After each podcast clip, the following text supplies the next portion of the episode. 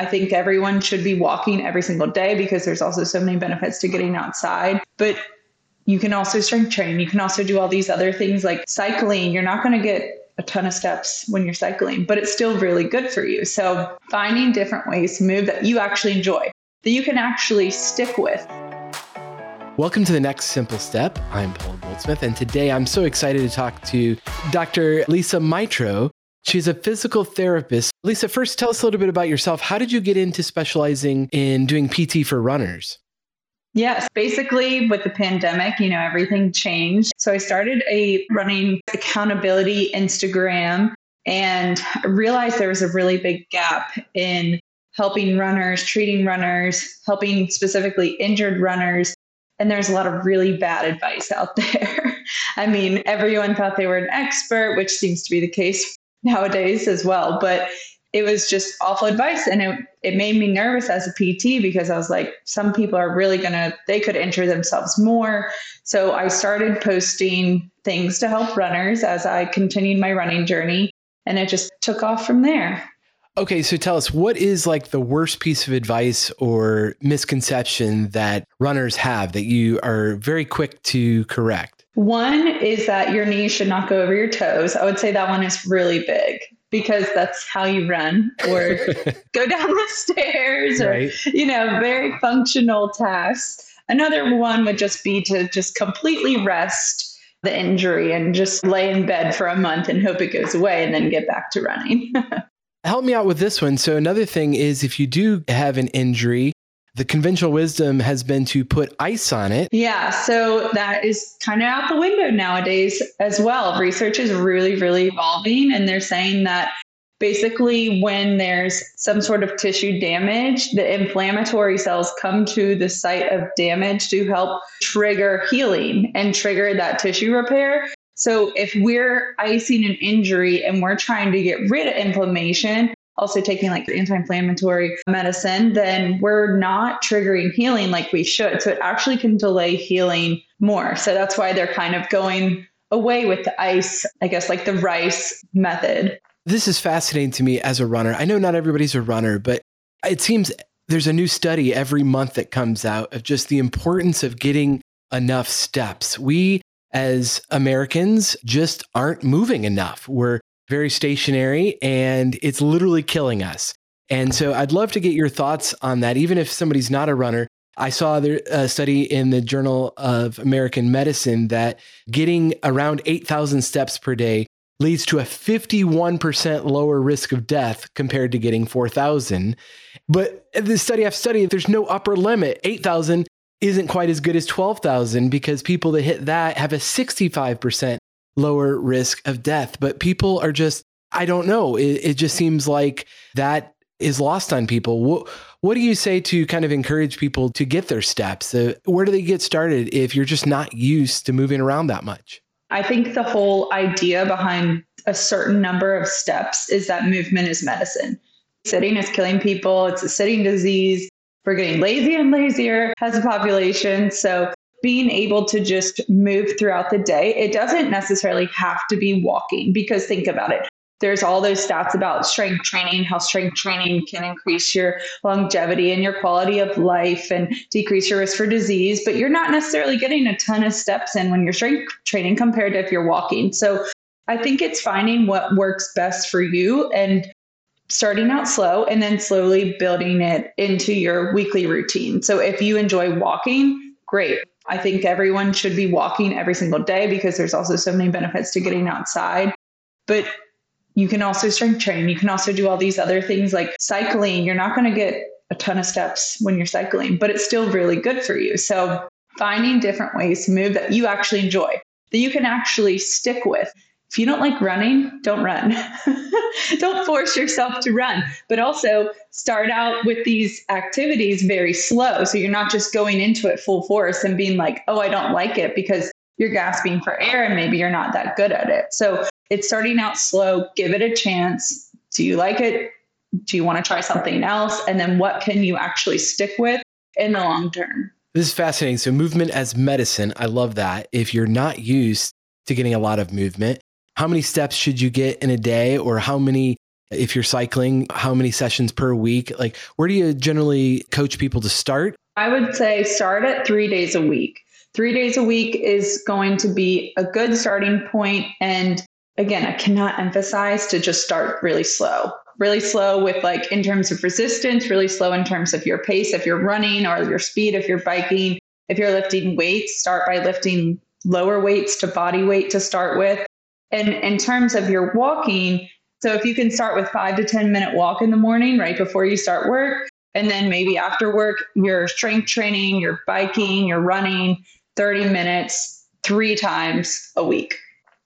Okay, that's really good. And I know from listening to your podcast, watching some of your videos, you're a little counterintuitive, at least to me. I just like to run and I like to go all in. And so if it were me, I'm like, let's go seven days a week. Let's just go as far as we can. Let's go as fast as we can. And it's like, well, that's not sustainable. I totally get it. But something you said, I, I really want to dig deeper on because I heard you talking about to go fast, you go slow. Now, I've heard this phrase in creative work, right? You slow down to make sure you're being intentional with your work and creative. But you're saying that literally. If you want to go faster, in your running to slow down. And you talk about like zone two training. First of all, explain what zone two is and explain how running much slower than you want to helps you go faster. This is fascinating. Yeah, it really is. And it is true for a lot of things in life. You can't just rush through something and expect excellent results. Like you have to build a foundation right. first. And that's where the slowing down comes in. Zone two training basically means you're going at this aerobic base, you're building your endurance at 60 to 70% of your heart rate max. So if you're running, if I'm comparing my race pace to my heart rate zone two, it's about two to three minutes slower into my zone two training than it is into my race pace. So that's where it comes down slowing down. And all of the benefits of zone 2 training are happening at that cellular level. You're building your aerobic base and then you're conserving your energy. So when it's time for you to speed up when it's time for you to race or just do a speed interval or something like that you're able to go a lot faster because you're not exhausting all your energy systems every single workout. Your every single workout shouldn't be the hardest workout you've ever done. Every single workout shouldn't be your heart rate up, you know, 170 beats per minute which mine definitely was last year. So that's why it really has helped to slow down for majority of your workouts, majority of your runs, so you can speed up. That makes sense. Now, there is something to be said. You hear this term build your aerobic capacity. How does that square away with if you're trying to build capacity, don't you need to overextend it? Yep, you definitely do. And that's where the 80 20 rule comes in. So 80% of your runs are slow, or I shouldn't use the word slow, but it's all perspective, but in that heart rate zone two training. And then 20% of your runs, you're pushing it. So that's how you're able to build your aerobic base, build your aerobic capacity. So then the 20% of the time you can actually push it if somebody's training for their first say 5k versus first marathon what kind of time period do you generally recommend they do the 80-20 running to really max out? If it's your very first time doing zone 2 training i would give it 6 months. I would give it a long time because again everything's happening on a cellular level. So you know it does take patience and it takes consistency but even if you're not seeing it day to day month after month, you're going to start seeing that maybe with your first run, if you're training in zone two, your pace is, let's say, 13 minute mile. And then as you get used to training in zone two, all of a sudden the next month you're like, oh, I'm at a 12 minute mile and I'm still at zone two. So your pace is dropping slowly as you're able to stay in zone two. And that means you're just building your aerobic base. Now, heat and humidity are going to play a role in that, but if you continue to train, I would say a solid two to three months of heart rate zone two training, build your aerobic base, and then another two to three months training for that 5K. Especially if it's your first one, then I think you'd be good to go. But always build your base before you start any training plan. Build your base. That's good advice. And I do have a lot of friends. They used to run, but they did have an injury. And assuming they've recovered from that injury, they've seen a physical therapist, they've gotten the support they need how soon after an injury or they're afraid of re injuring, what kind of advice do you give to them? I've heard this a lot, especially with my one on one clients. Like, I'm back to running, but I'm just in my head, like, when is that injury going to come back? But what I advise is just distract your brain. You know, I build my one on one clients up slowly, and the injury is not just going to randomly come back as severe and as sharp as it was. So, progressing slowly. So, like after a client or runner is done rehabbing, they want to get back into running. I'm not like, go run three miles, tell me how it is. We're doing return to run tests. We're doing walking for a prolonged period of time, making sure pain free daily activities and slowly progressing them with the walk jog. And then it's a very controlled ratio of walking to jogging and then progressing based on their symptoms, based on how they're doing. And in addition to that return to run, they're also strength training. They've transitioned from rehab to strength training. They're still working on those weaknesses. They're not as severe as they were when they were injured, but they're still working on weaknesses and they're not just kind of throwing it out the window like, well, I'm done rehabbing, so I'm good to go. That sounds reasonable. And okay, so I have become fascinated with shoes. I've become that guy. And I started running in Brooks and then I found On Clouds and then I read Born to Run and for those unfamiliar, they really talk about barefoot running in there and barefoot running shoes and minimal shoes. And so I've drank the Kool Aid. So right now, running in Xeros is a particular brand. There's also Altras and different that are just flat, less cushioning. And the logic makes sense to me. But I want to ask you, somebody that is actually knowledgeable about this and uh, physical therapist, with regard to building the muscles in your feet would you recommend people run in minimal running shoes or even walk in shoes that have minimal cushioning and support? I get asked my opinion on this all the time and just know that this is my opinion and everyone's entitled to it. But Born to Run is a great book, but it's an older book. And research has really, really evolved. I mean, let's face it, the average American is not born to run. We're obese. We're more obese than ever. We're used to very cushioned shoes. That's because we're not running, right? and we're used to these shoes that are getting higher and yeah. higher in terms of the cushion. I mean, if you look in a running store, they're just clunkier. So we're not necessarily as born to run as we were in the 80s. So research is actually coming out and it's always evolving. Research is basically saying that our foot is very used and it's adapted to these cushioned shoes. And if we go from, you know, Brooks, a 12 millimeter drop shoe that's very cushioned to all of a sudden running in a zero drop, it's not going to feel too great. And your calf is going to be burning as well because you're using your Achilles more. So if you're going to go to zero drop because maybe you want to try zero drop or you want to get rid of injuries, then you should do it slowly because we're just very used to an eight millimeter shoe heel drop that has a heel drop eight millimeter or a 12 millimeter heel drop. You shouldn't just transition quickly into a zero drop or barefoot shoes. But on the flip side, research is also saying that when you run in barefoot shoes, not necessarily like Altras, because Altras are cushioned, but more so like Vivo Barefoots or the minimalist shoe. Our stride changes a lot. We're using different muscles, but not necessarily in a way that's good for our running economy because basically research is saying that we are going to be decelerating and using more muscles to decelerate to stabilize in a minimalist shoe or barefoot shoe compared to a cushioned shoe. And again, that's because we're just used to it. So if you're used to walking around your house barefoot and like always being barefoot, you might be fine with it. But at the end of the day, you just have to do what's best for you. The heel drop of your shoe is not necessarily the reason that you're injured, but you should consider the heel drop when you're recovering from an injury. And that makes sense. And so maybe just do your homework and learn about the different benefits of the different shoes and work your way down over time. So, would you advocate people do that and also to try walking around more often barefoot if you're not used to that, just so that the muscles in your feet get exercise. They're not always walking around on pillows. Yeah, absolutely.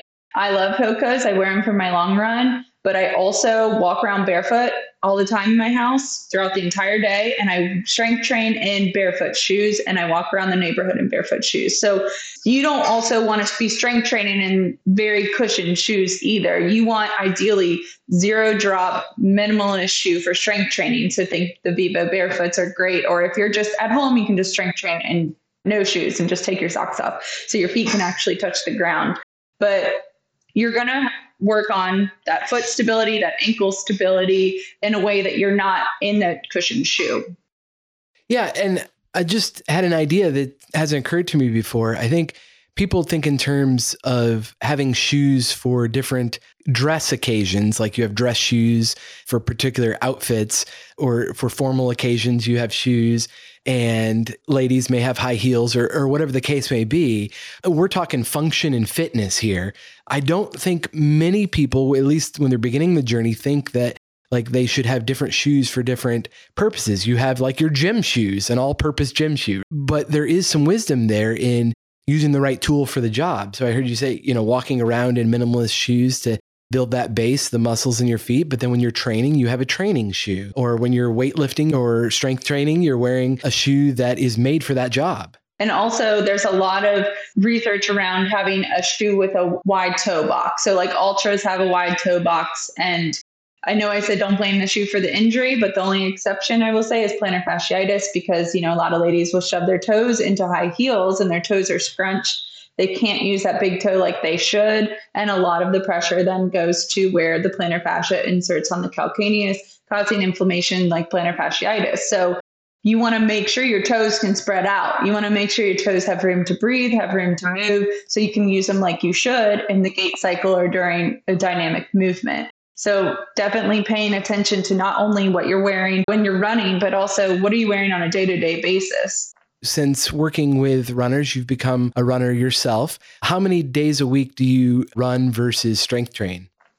Right now, I'm in training for the Richmond Marathon in November.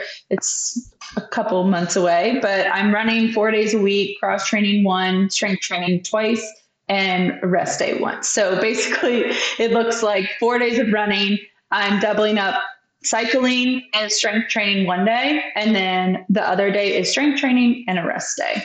And that is just because I'm in training right now. If I wasn't in training after the race, I'll probably go back to three days a week of strength training, maybe three to four days of running, and then one day of cross training and kind of increase that amount of strength training. It really depends on what you're optimizing for.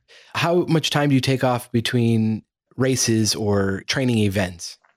After the marathon, I'll take off three weeks and it lines up. I think it's like two weekends before Thanksgiving. So it's a good time to take off, anyways.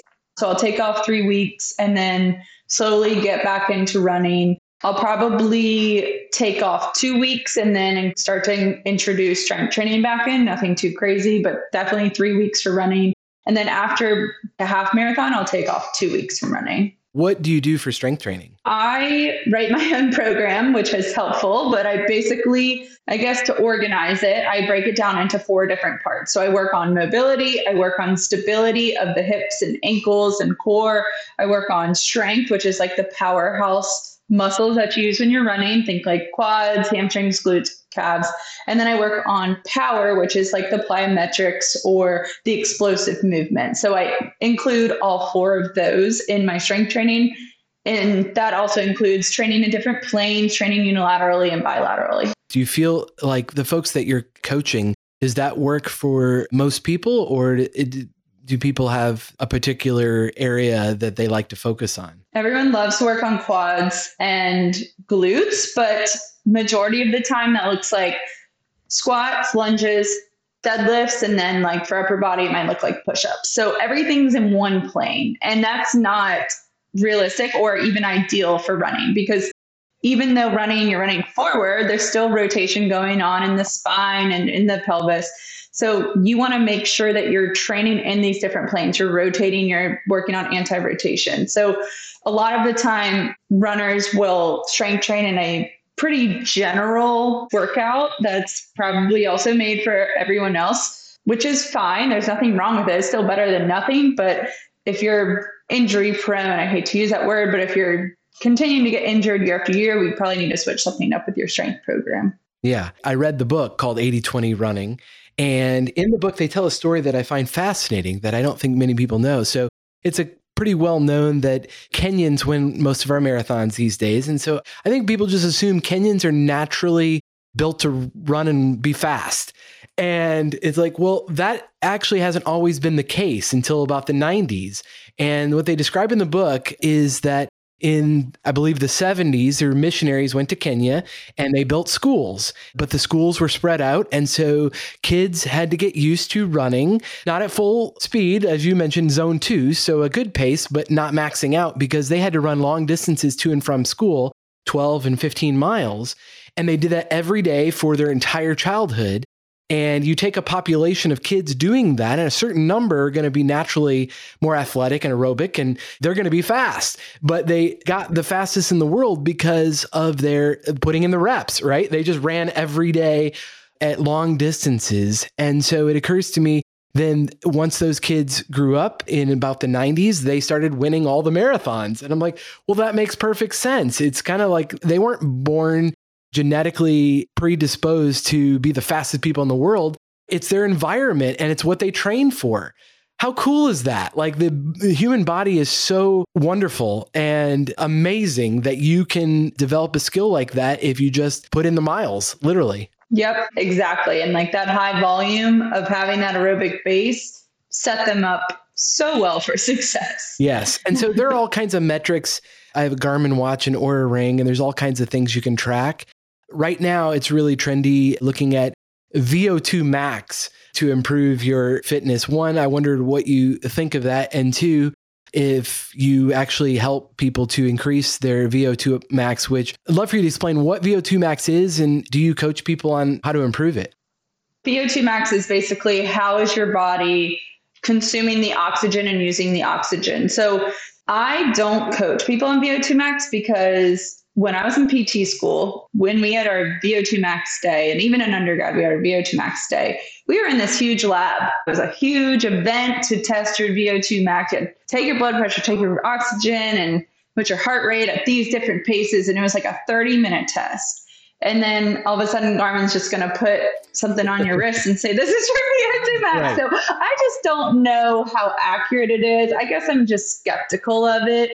But again, like your heart rate might not be super accurate, but you also can take your heart rate at your wrist. You know, usually if someone's heart rate is training in a good aerobic base and their breathing's good and they've been doing it for a while and they've strength training and they have great running form, their VO2 max will be exactly, it's just going to be like a product of what they've been training with. What do you look at most? What metrics do you measure? My heart rate. I'm like really hardcore paying attention to my heart rate because I had back up. I had COVID last summer and that wrecked my endurance. And even though I didn't have, you know, all the symptoms and all that, when I got back into running, my heart rate was like 175 wow. for an easy run. And then I kind of ignored it because I wasn't looking at my heart rate then. I wasn't training in zone two. I didn't even really care about zone two, to be honest, back then. And then I ran a 10K and I was like, it's almost like I was very human that day, but I could feel my heart beating out of my chest. And I was kind of wondering, like, okay, I don't know if I can do this for, you know, an hour or however long it would take me to run it. So I was like, I got to do something about this because if I want to run a marathon this year, I'm not going to be able to run with that feeling. You know, that's asking for something bad to happen. So that's when I read the 80 20 running, really started researching it and learning about it more on like that cellular level of what the heck is happening. And it really opened up a new world for me. And I'm, I was like going through it and I was like, this is so boring. I mean, I'm running like way slower than I ever thought I would, but my pace has decreased by like two minutes in just two months, I guess. Actually, it's been wow. probably like two and a half months. My speed has increased by a minute during my speed intervals, Amazing. which is also crazy. Yeah. And I have no injuries, which I'm also a PT, but I also things pop up. You're still human. No, it is running. Yeah, exactly. but exactly. How's your heart? But, how's your heart rate now? Are you still maxing out at 175? No, I'm not. Which is well, for speed intervals, yes, but that's okay when yeah. it's that time. Right. But my heart rate is around like 135 for my easy runs, and it's sitting about two minutes slower than a marathon pace. That again is counterintuitive. If you're trying to take it easy so your heart rate doesn't go too high, but you're saying, you know, get into a training program because that will help bring it down. Yeah, exactly. And I will say, like, it's going to be frustrating in the beginning, especially if you had COVID, especially if, you know, it's hot and humid here. So it's going to be frustrating in the beginning, but I would say just do what you can. Don't obsess over zone two, but try to get close to zone two because especially in the heat and humidity, you don't want to be like, I don't even enjoy this. You know, I'm just doing this so it helps, but I don't really enjoy my running. I kind of dread it. That's not really the point of it. So maybe try it on a treadmill once a week or try it when you're cycling or something like that. But just definitely take it slow and it definitely test your patience. Absolutely. And again, zone two is about what do you say, 60% of your max heart rate? Yeah. And it doesn't take much to get there, right? Above just your yeah. normal walking pace. That'll happen. I love this. This is very helpful. So, as we kind of wind down, I'll put a link to your YouTube in the show notes for anybody that wants to check out. You've got all kinds of stretches and injury prevention advice on the YouTube. What would you say is the most common injury that you treat now? Recently, ITB syndrome. I would say that or plantar fasciitis. It changes with the seasons. Okay. So maybe in a month, it's going to be more shin splints, but I've definitely been getting a rise in shin splints. And I think it all depends on like when are the common races that people are running and are they just starting their training plan and are they progressing? And then it's like the month before you have Chicago, New York City, and like all these other races. And October, November. So probably beginning of October, like everything's going to flood in. you said it earlier, the movement is medicine. And of course, you completely want to avoid an injury. You can stay stationary. You can just not move. However, the long term effects of that are devastating. and so it is about balance. And as you said, you kind of take things slow and progressively improve your skill over time and long distances, not too much too soon. And the same thing, whether it's with shoes or with whatever your training is, just don't stop moving. Yeah, absolutely. Talk to anyone who's been strength training or running for a while. Things take time before you see progress. You can see a little bit of progress maybe every month, and that is going to stack up into long term progress. So keep going and then pay attention and celebrate those small victories because they're going to add up into bigger victories down the road. And then a year later from now, you can say, oh my gosh, that's where I was a year ago, and this is where I am today. Like looking back on what you've been able to accomplish.